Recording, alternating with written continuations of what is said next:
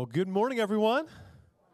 It's great to be with everyone in Milford and downtown, online, and here at the Pond campus. And I'm Dave. And after about a month of battling a lot of sickness throughout our family, I am thrilled to be able to be back and get to share God's word with you here today. It's so good to see so many of you. We have missed you and just thankful for all the prayers and just kind words of encouragement that you extended to our family over this last season. And I want to just give a big shout out to our team who just stepped up big time in my absence to help us have beautiful, compelling, wonderful Christmas Eve services and Christmas events. And I just am so grateful to get to serve as a part of a team where just servant leadership is the hallmark of what uh, our team, our leaders are all about here at Crossway. Big shout out to Pastor Jake, especially for preaching five times on Christmas Eve, and Pastor Matt uh, the week before, kind of preaching a sermon I had written and was intending to preach, but I had lost my voice from uh, the bronchitis following the COVID that I had, and so grateful for him and, and our whole staff team. And uh, just today, I want to celebrate one of our team members who's here with his wife Joan. Tim and Joan Lafferty are celebrating 40 years of marriage this very day, so we want to celebrate celebrate them.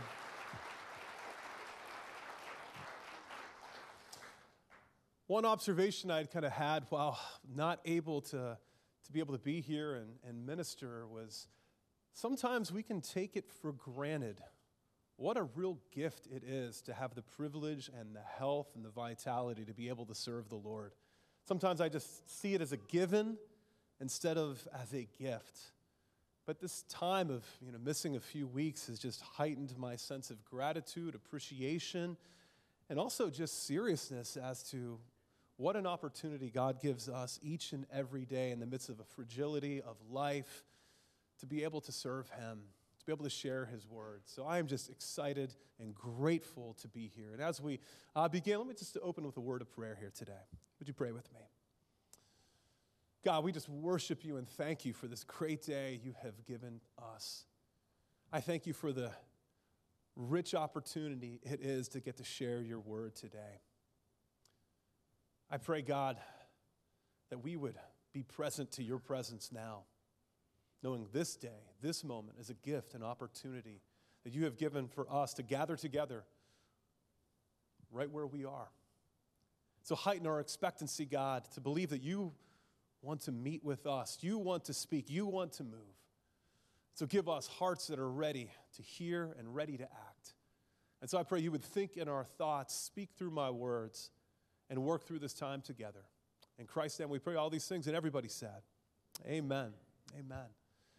Well, at the end of the year, one of my favorite kind of news stories to follow are the dictionary press releases about how different dictionaries define what is their word of the year.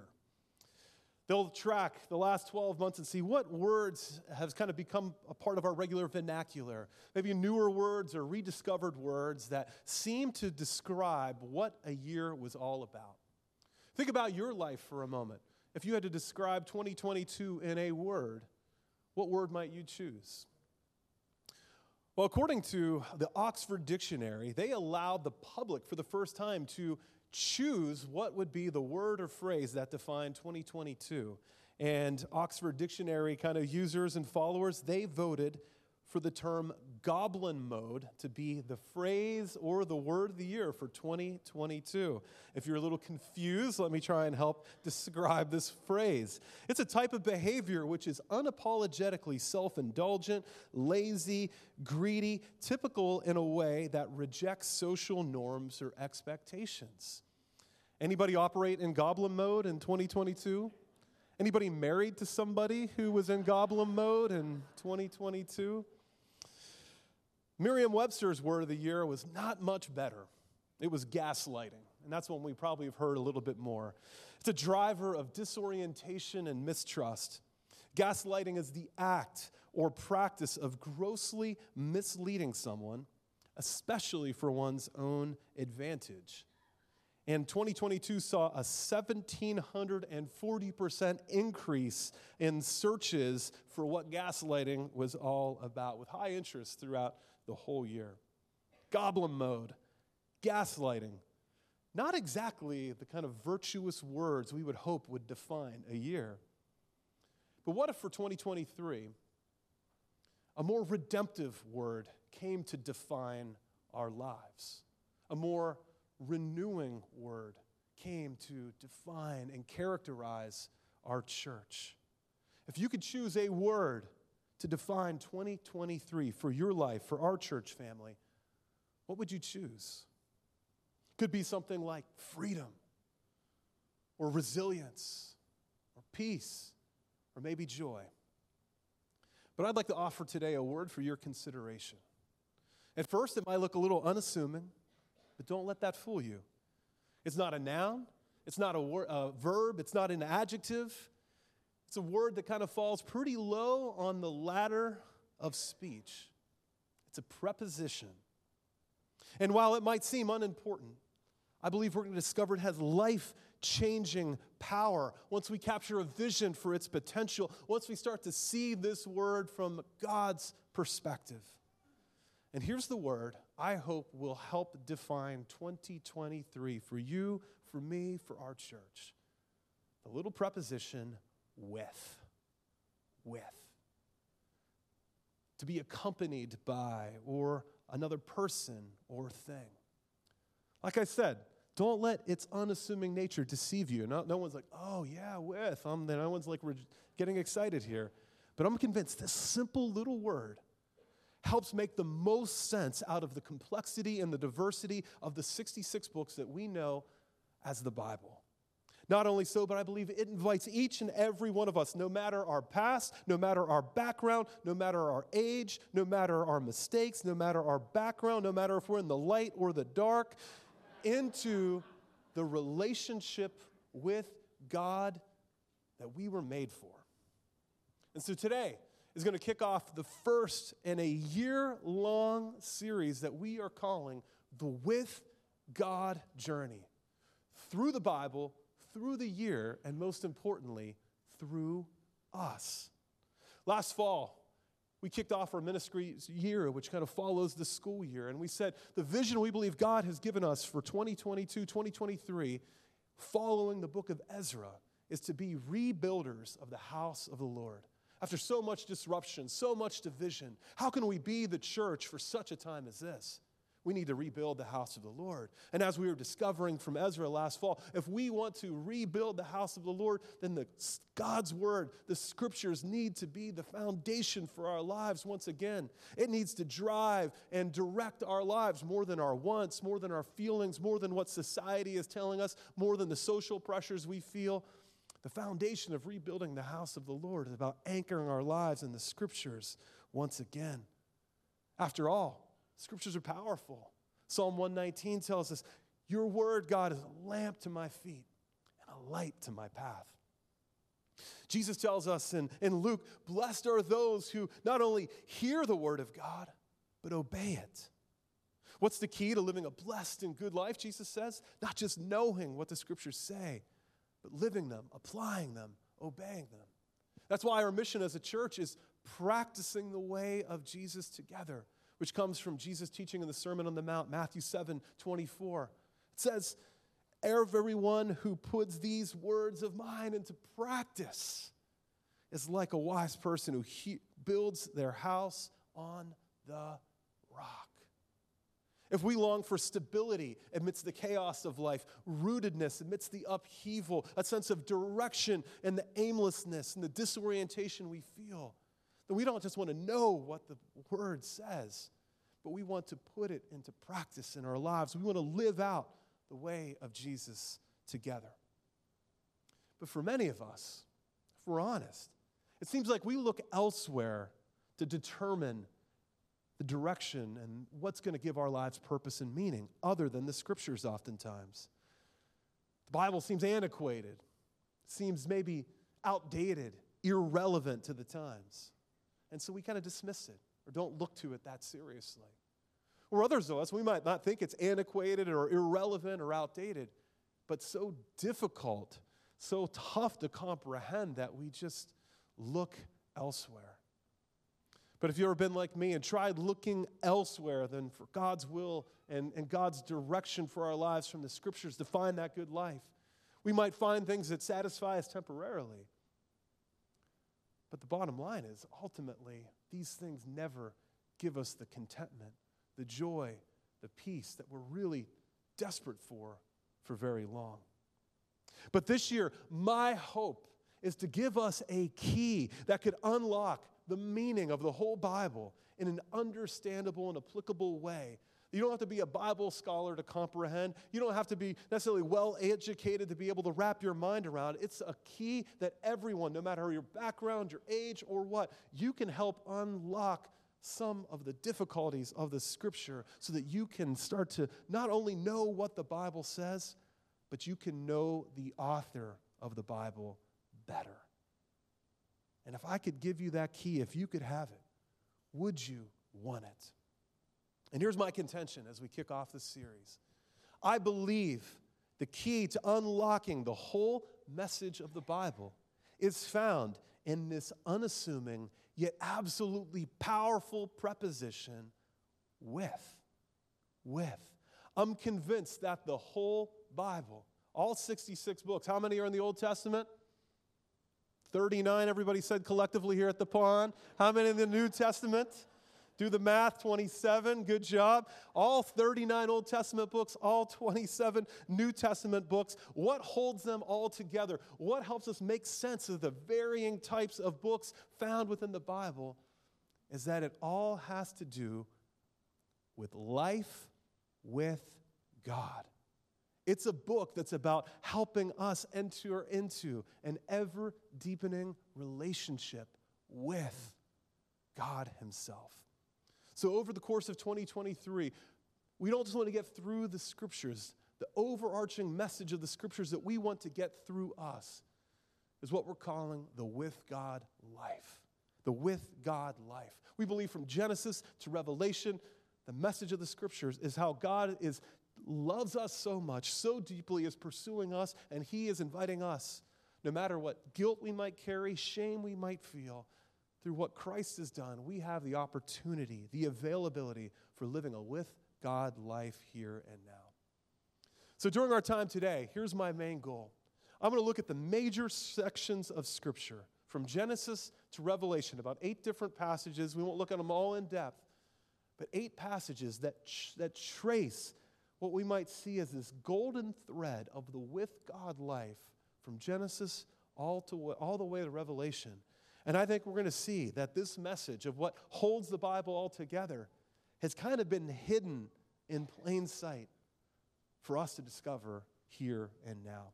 So if you have a Bible, I'm going to invite you to turn with me to the first book, the book of Genesis. Next week, we'll be looking at a study of Adam and Eve, the first people who start to live a with God life. And each week we'll be looking at different figures throughout the scriptures. Some kind of do it well, others live more of a without God life, but all of them have something to teach us about how we might live more and more of our conscious, everyday moments in constant awareness with the God of the universe who is with us. So, to begin today, we're going to look at a figure in the Old Testament and then kind of make our way through the scriptures. A figure who is celebrated for living an impressive with God life, a man named Enoch. And so we're just going to look at the first three verses, and I'm going to invite you to stand, and we'll allow this to kind of shape our conversation together. I'll be reading from the NIV version. This is Genesis 5 21 to 24. When Enoch had lived 65 years, he became the father of Methuselah. After he became the father of Methuselah, Enoch walked faithfully with God 300 years and had other sons and daughters. Altogether, Enoch lived a total of 365 years. Enoch walked faithfully with God. Then he was no more because God took him away. These are God's very words. Thanks be to the Lord. You may be seated. Now, Enoch was the great, great, great, great grandson of Adam. He was Methuselah's daddy. And for all the Bible trivia people out there, Methuselah is the person the Bible records as having lived the longest, a whopping 969 years. But what strikes me most about this person of Enoch is a phrase that is used two times to describe him. And anytime there's repetition used in the Bible, it's the Bible's way of stating something with emphasis. There wasn't like bold font or like all caps uh, to be able to communicate. Uh, and we all have people in our lives that send us emails in all caps. This is a little bit of the way of highlighting that what is being said about Enoch is important. And this phrase that is said two times in just these few short verses is this Enoch walked faithfully with God. Enoch walked faithfully with God. Now, later in the New Testament, in the book of Hebrews, Enoch is, is listed uh, in what has been affectionately called the Hall of Fame of Faith. And here's what the author of Hebrews talks about Enoch in this way By faith, Enoch was taken from this life so that he did not experience death. He could not be found because God had taken him away. He was commended as one who pleased God. So, the other person in the Bible that was kind of taken away, never tasted death, was Elijah. And uh, we hear about his life in, in uh, the books of Kings. But Enoch was someone that the book of Hebrews describes someone who pleased God. I would love to be described as someone who pl- pleased God. I would love to be someone who was described as they walked faithfully with God. Just as I invited you to summarize a word for this year, if you had one phrase that might describe your whole life, what phrase would you want to describe you? And thinking about Dave Ripper walked faithfully with God, it's a pretty good one. I aspire toward that. So, how did Enoch please God? Well, oftentimes we think we please God if we do all the right things. God gives us a mission, we go off, we do all this, we try really hard, try and be good people, serve well, and then we go back and, God, how did I do? Enoch pleases God, but nothing about his accomplishments is really given to us in the text. The only thing he maybe did was successfully name someone Methuselah. Imagine having that conversation hey, you know, Enoch's kind of a short name, and uh, what's this guy's going to be named? Ready for this? Methuselah. And uh, Methuselah lived 969 years. That's about all we know that maybe Enoch accomplished. But what seems to be the reason that he pleased God wasn't all the things he did for God, but he walked with God walked with him. Now, if we walk with God, of course, God's going to invite us to join him on his mission of making this world more like heaven and less like hell. There'll be many great things we get to do with God, but God is not sending us off on our own, expecting us to do all these great things for him. Rather, he wants us to first be with him. God wants us to be with him more than he expects us to accomplish all kinds of things for him. And so, this with God journey, it's an invitation for our lives to be more and more like Enoch's, to start out by learning to live in responsive obedience to God, to say, God, I want to accompany you and I want you to accompany me as I follow your lead to be with you, to be as responsive to you as the string on a violin would be to the bow of its master. I want to live a with God life. And I believe that desire to be with God pleases Him incredibly and puts us on the path of making a difference in this world now and a difference that rings all the way into eternity. So the with God journey begins here. But Enoch is far from the only person in the scriptures who lived this kind of life. If we just flip over to the next chapter, Genesis 6, we hear Noah was a righteous man, blameless among all the people of his time, and he walked faithfully with God. There it is again. The next book of the Bible, Exodus, God gives us this powerful promise to Moses. My presence will go what? With you, and I will give you rest. As God is calling Moses to lead the people from the wilderness and Sinai out to the promised land, God assures him, I will be with you every step of the way. Be with me, follow me, listen, obey. Let's do this together. Then, a couple of books after Exodus, we get to Moses' successor, Joshua. And we hear these powerful words from Joshua 1 5. As I was what? With Moses, so I will be what? With you. I will never leave you or forsake you. Now, Joshua has got some big shoes to fill, stepping into Moses' shoes. He's got a daunting task before him to take the promised land.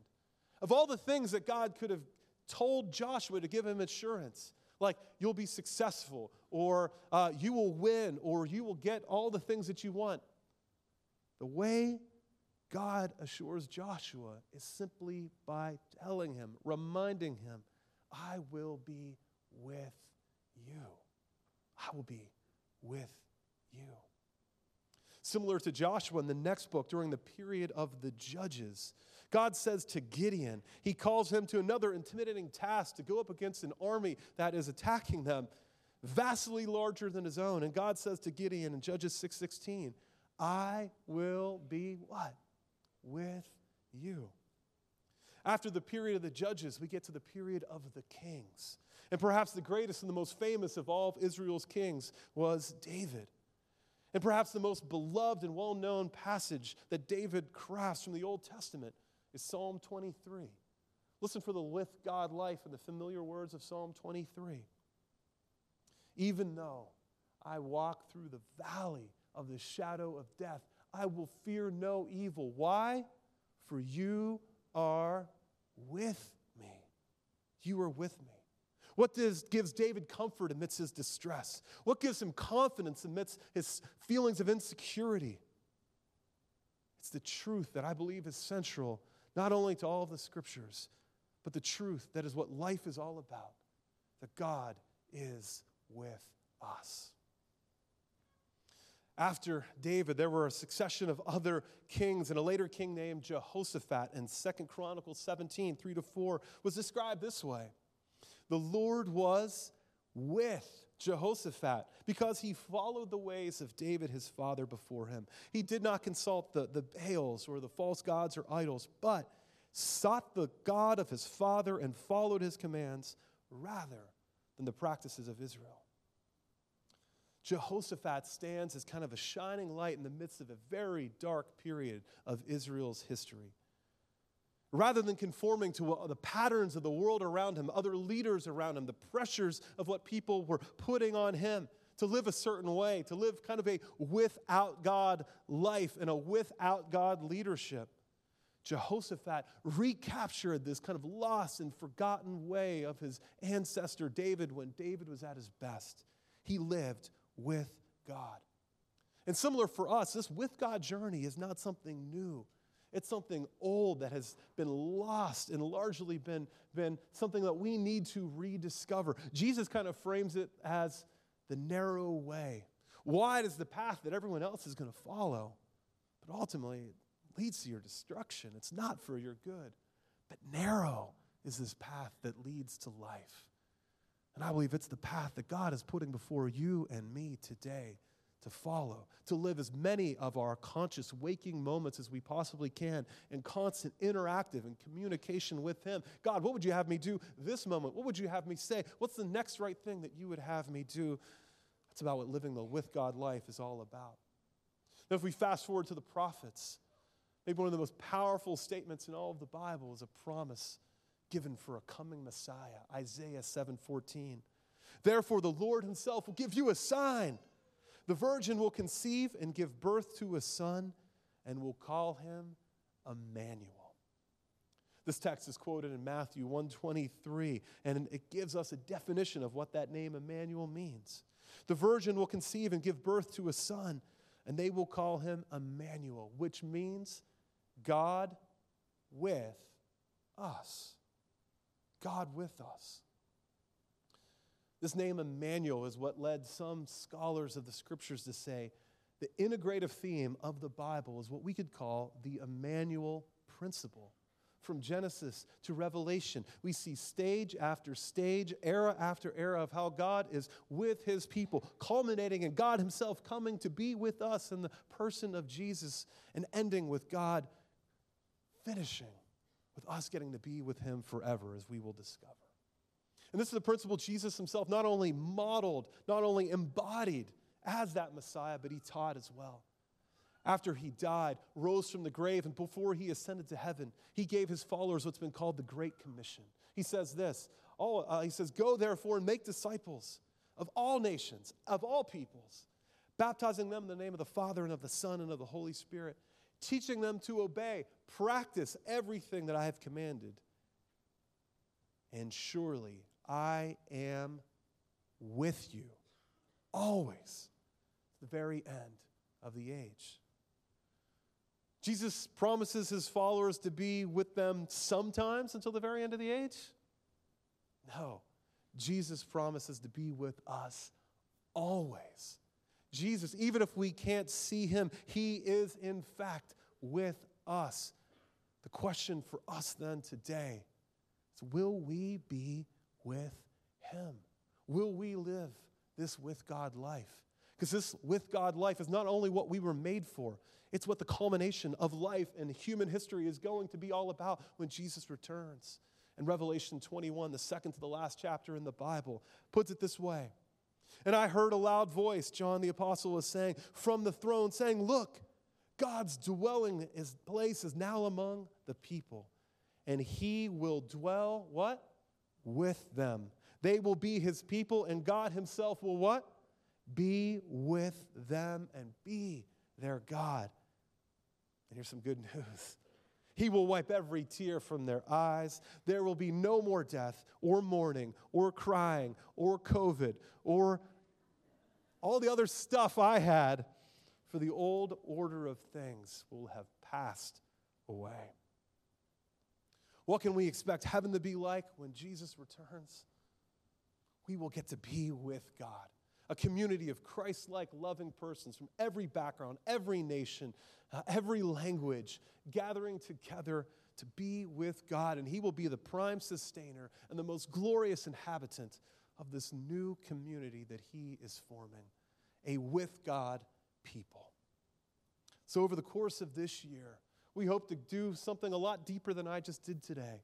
Genesis to Revelation, to discover how God is inviting us on nearly every single page of the Bible to live a with God life. And I hope today you will make the choice to join us on this with God journey. How might you do that? Let me offer just a few quick ways. First, I want to encourage you to listen to every single message in this whole series from now until the end of the year. We're hopefully will be giving you a framework, a way of having that key to unlock a hidden, in plain sight message of what the Bible is all about. And I believe as you kind of understand this framework for reading the scripture, you'll be able to meet God through the pages of the text in a more profound way in your daily life. Secondly, I to encourage you to follow some kind of reading plan. That could be through the whole Bible this year. Maybe it's just you've never read it before. Maybe start in the New Testament and just keep going. We'll each week kind of be putting out a selection of passages that relate to what text we'll be preaching from, and you can follow along with that. And it will give you a lot of the broad brushstrokes of what the scriptures are all about.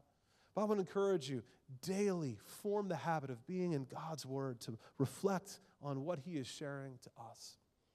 Third challenge go on this with God journey with others. A with God life is not something you can do by yourself. A with God life is a life that's not only with others, but it's for others as well. Over the next two weeks, we're going to be kind of having a new launch for small groups and ways you can get connected with other people. And so I'm going to encourage you maybe jump in a group, maybe find another person or two to kind of be reading and studying the scriptures with. Each week, we write questions that kind of go along with the message for reflection and dialogue and conversation for you to be able to go deeper. So find, maybe it's a family you want to do this. Maybe it's with a friend, maybe with a small group. Go on this with God life journey with others. Fourth, dig deeper. In addition to our Sunday sermons, we're going to be releasing some podcasts that get into things we haven't talked about on Sunday. It will actually go into a lot of the harder questions that we often uh, think of when we're reading the scriptures. I don't know about you, but I've found there to be some hard parts of the Bible to understand, even having done a lot of education in it. And so we'll be kind of tracking along with a book, too, that is called uh, Hard Sayings of the Bible. And it just raises some of the tough questions of what the Bible is all about. And we'll be getting into those in our podcast as well. And then, lastly, as a recommended resource, I would encourage you to purchase what's called the Life with God Bible. There should be a picture of it here as well. And this is what's going to be the framework that we're following as we preach through the scriptures this year. It traces this Emmanuel principle, essentially showing how all of the Bible is about life with God. It kind of is a guide to help us not just read the Bible informationally, but transformationally. Not to just we get more insights into what the Bible is, says, but to encounter God's presence through the pages more and more and more. But the goal isn't just for us to get through the Bible, but to get the heart of the Bible's message through our lives. And that message is about the with God life, about trying to live moment by moment with as much constant interaction with God as we can possibly have. That we want to live with Him. And here's the thing that might look a little intimidating to us, but I believe all of us are capable of living a with something or someone life. We all live a with someone or something life, don't we? We're actually pretty good at it. And you know, I'd say rather than maybe the with God life, what's the kind of with life that all of us, I think, are pretty good at? Pretty good at the with phone life, aren't we? I mean, we keep this as our constant companion. Literally, right now, it's showing a weekly report of my screen time. To be very uh, candid with you, my screen time was down 24% last week, but still, for an average of three hours and 37 minutes a day, this was open. Now, sometimes my kids do open it up, and maybe that makes me sound a little bit better, but I'm really living a with phone life. That's a lot of time. I know what it's telling me. I know how much power it has. I almost know where it is at any given moment. And if I can be that consciously aware of my phone, I have the capacity of being more consciously aware of and interactive with God. It's just a matter of if I want to or not. Now, it's certainly easier to live a with phone life because it's tangible, it's right there. But if we remember the central core truth of the Bible, this Emmanuel principle, Jesus promised that I am with you always. Then we just need to learn to turn our attention to see the unseen, to believe that even if we can't see God, even when we're reading, the author of the Bible is in the room with us. And so we might just want to turn that awareness from the with phone life to a with God life into thinking, God, what would you have me say? What would you have me do this very moment? How would you, I, how would you live my life if you were me? That's the invitation about what the with God life is all about. And we're going to discover how to do that more and more all throughout this year. But it's been said that most preachers essentially have one sermon. Anybody agree with that? Does that seem right? One sermon? Maybe some people get about three. It's not saying you preach the same sermon every single week, but if you kind of zoom back, zoom out, most preachers really do have about one central thing that they say. And as I've been preaching since I was 15 years old, 23 plus years now, if I had to boil down and my own reflections about what's my one sermon, it's this it's the with God life. It's the with God life. You know, as a teenager, I really struggled with meaning and purpose. I had kind of grown up in church, uh, more of a mainline denomination where we were told about God. Here's a nice statement to say that we believe this. Try and be a good person. Come back next week. But it wasn't until I was about 15 that I had heard someone talk about the availability of a personal relationship with God. It was at this youth group uh, uh, up the hill from my house, and I used to walk up to that hill and walk up to that, that, that gathering of teenagers. And I started to capture an imagination that God wants to walk with me. God wants to live with me. And something came alive in my life. A fire kind of got ignited that's never been extinguished. And I can remember walking back to my house a different person, having been with God. In fact, I'll never forget a neighbor when they would see me walk back down that hill, past these houses, this person who wasn't even a believer, said to me, Something has changed in you. You are striding with a sense of joy and confidence that I want to have myself. And that for me, I said, was discovering that God wants to live life with me. The creator of the universe cares about someone as lowly as me. And the creator of the universe desires that for you as well.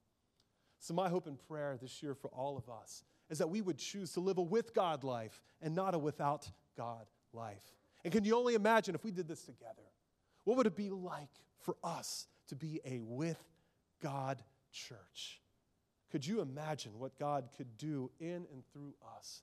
The contentment, the joy, the power, the confidence, the life with God we would experience, and the mission that we would be on together.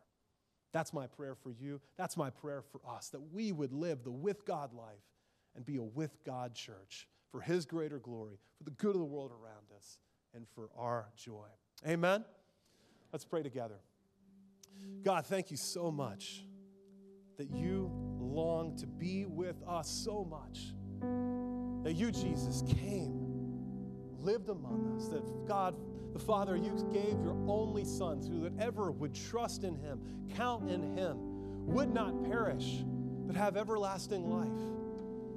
And that eternal life doesn't just begin after we die, that eternal life is what we can experience here and now as we know you, Jesus, personally interactively, really. But so, the start of this year, I know we have a lot of resolutions, we have a lot of desires, maybe a lot of dreams to do things differently. I pray that you would help us form the habit of living a with God life. We don't deserve that, but by your grace, it's become available. And so today, I just want to invite you to maybe answer this question prayerfully to God. Will you choose to grow in living a with God life?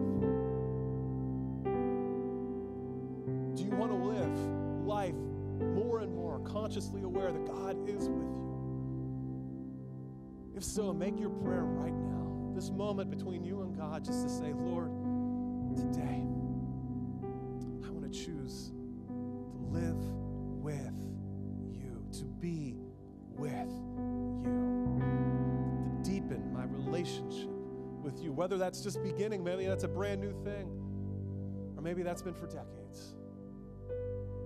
My prayer, God, for us today, because you so de- deeply want to be with us, you love us so much. Help us form the habits to nurture the desire and to be the kind of people who would live moment by moment, day by day, season by season with you more and more and more. That's my prayer for this church that I love, family, my friends, and for myself.